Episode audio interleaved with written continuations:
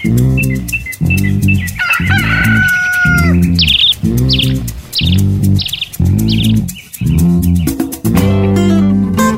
the 15th of April 2021. Welcome to our daily podcast, The News Around Uganda.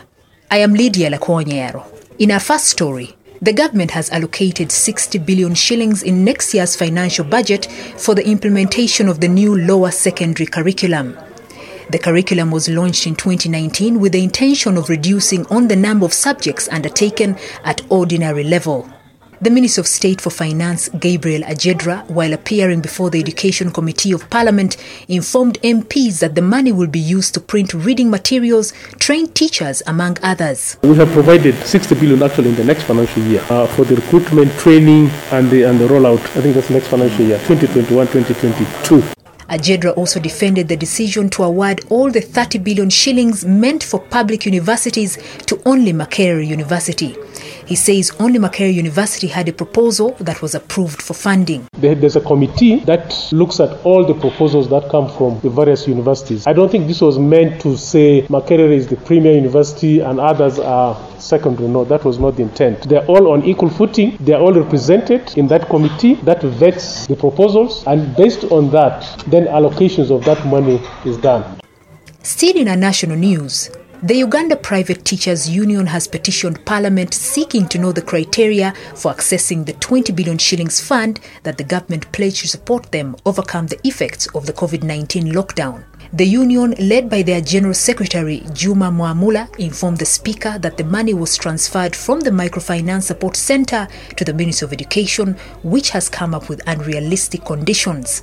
Mwamula wants the money to revert back to the Microfinance Support Center to enable every teacher benefit from it. Through your office, the Parliament of Uganda causes an inquest to confirm whether the, the said monies are still available for its original purpose it is meant to serve. We are worried. Maybe we are speaking about the 20 billion shillings when it has already been spent into some other areas. We want to have confirmation to this effect, Right Honorable Speaker. The Speaker, Rebecca Kadaga, promised to follow up on the matter. We no longer hear about it.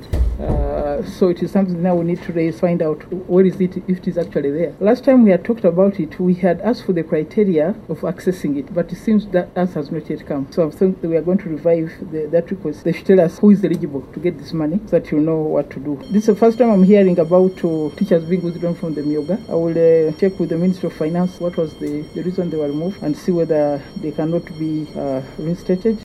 Meanwhile, the judiciary has introduced uniforms for court clerks and drivers to be worn at all times on duty.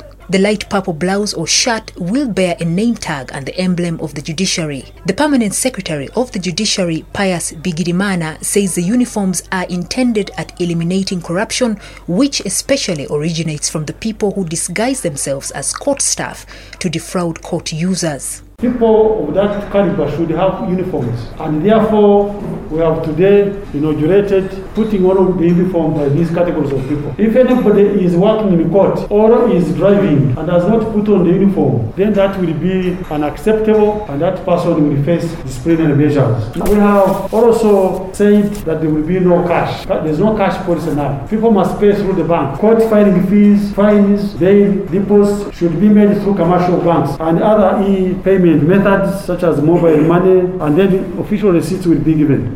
Bigirimana adds that it's now mandatory for all judiciary staff to display their identity cards while on duty so they are identified by members of the public. We have made it mandatory that every staff must put on a uniform, I mean an identity card. You see these identity cards which are being carried. We are, want to emphasize uh, uh, cards so that if you meet somebody here, you know this is staff. There are many people who come here and claim they are staff when they are not. So we are going to intensify. We have also established customer hotlines. Let's see what's happening in central Uganda. Councillors at the Kampala Capital City Authority were close to a fistfight in a meeting that had been called to finalize discussion on reports for various businesses.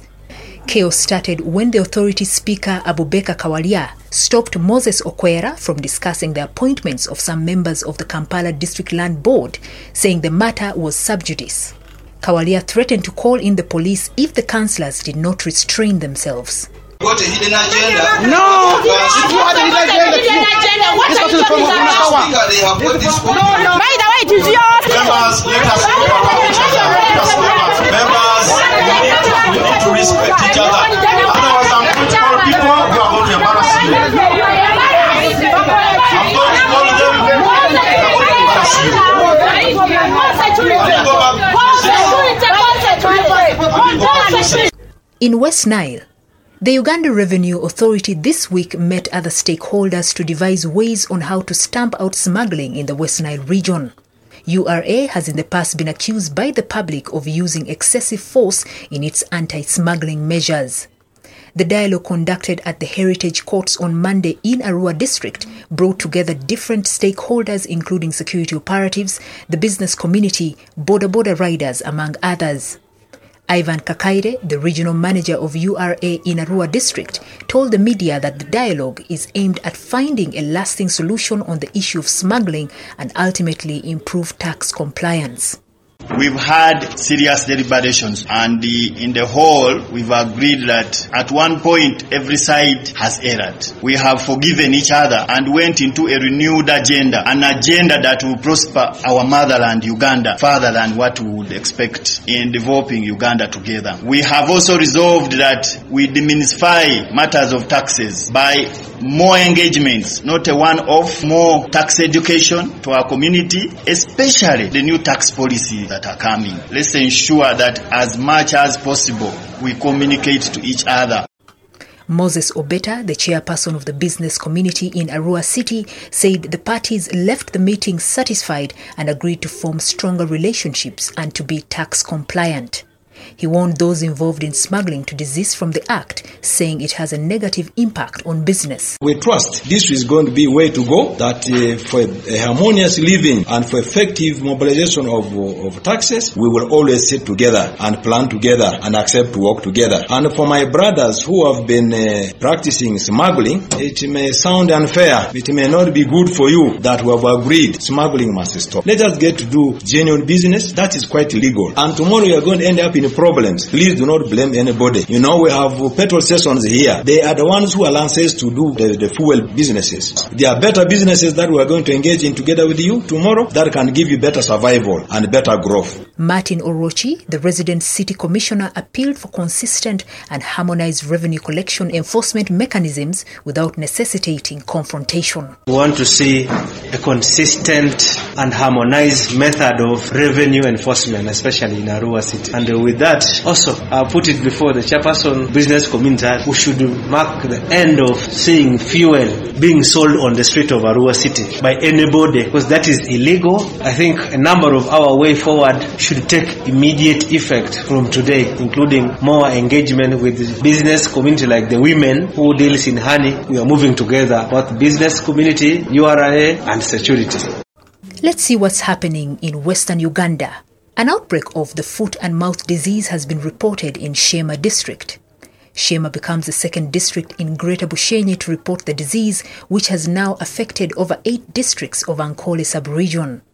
Speaking to the media last evening, Frank Cherere, the RDC of Sheema, said the foot and mouth disease was reported in Muzira, Kyangyenyi sub-county and Kakindo town. Cherere said as a district they have ordered for quarantine of all livestock in the area and a stop to all sale of animal products in the affected areas. In his remarks, David Kabigumira, the Sheema district chairperson, said a team of veterinary doctors have already been dispatched to the affected areas to contain the disease. Samples of the affected animals were picked and sent to Entebbe laboratory to confirm the disease. In eastern Uganda, the town clerk of Soroti City, Moses Otimong, is not happy with improper disposal of garbage by some residents in the city. This follows complaints raised by city casual workers that residents have deliberately taken advantage of the current rains to dump rubbish in trenches, especially during nighttime, with the view that the rubbish will be carried away by the running water, which is not the case. Otimong explains that the dumping of garbage in trenches has instead caused blockage of channels, something which is preventable. Uh, coming from my the casual workers and the road gang, that majority of the town dwellers have continued to dump dump garbage inside the trenches, which is co- causing a blockage in the flow of water during this rainy season. My appeal to the people of Sorotite, we must live in a clean town, and therefore it is a, a duty of every town dweller to ensure that you keep your garbage, sort it, and it is your responsibility. to Take the garbage, the designated places from where our truck can be able to pick it to the dump site. Otherwise, if we don't do this, we are likely to have a town that is going to be out of order. It, we can even get diseases like cholera, and also the responsibility of keeping a clean town. In a related development, Otimong noted that anybody caught red-handed dumping garbage recklessly will pay 2 million shillings as fine. There is actually a penalty. When you read the Public Health Act, it's very clear. Any person who fails to keep a considerable standard of hygiene in his home or outside his courtyard, he can go for an imprisonment of six months or he can pay a fine of two million shillings. It is actually a duty. Even the Physical Planning Act as amended 2021, it still gives the mandate on every person to be responsible for the cleanliness and keeping the beauty of his courtyard. Meanwhile, Paul Ome, the interim mayor of Soroti City, asked the public to take full responsibility in ensuring that garbage is disposed of in designated places or face consequences. In Gulu district, the Alliance for National Transformation has organized a post-election review meeting to share their experiences. The party president, General Mugisha Muntu, who was speaking at a meeting at St. Monica Girls Tailoring School in Gulu, said similar meetings have been held in Kampala, Busoga, Bukedi, Kapchorwa, Bugisu, Teso, and Lira regions.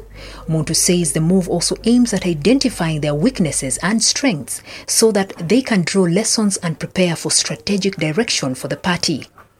He notes that the party will also use these activities to continue with their grassroots mobilization, which were disrupted by the COVID 19 pandemic before the 2021 general elections. 2021 election was not different from the others we have seen. The only difference is the magnitude of uh, tools the regime used, using more money. But the levels of frustration in the population are intensifying, and the scare on the side of the regime is also getting deeper and deeper. When you see a regime start using abduction as a measure, then you know that there is a crisis even in the regime itself. What gives us hope is that change is a constant, as we are concentrating a lot on ensuring that we keep preparing ourselves.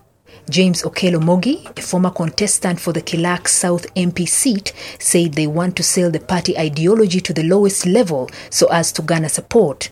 The team will head to West Nile next. And with that story, we come to the end of the news around Uganda. I'm Lydia Lakwonyero. Good day.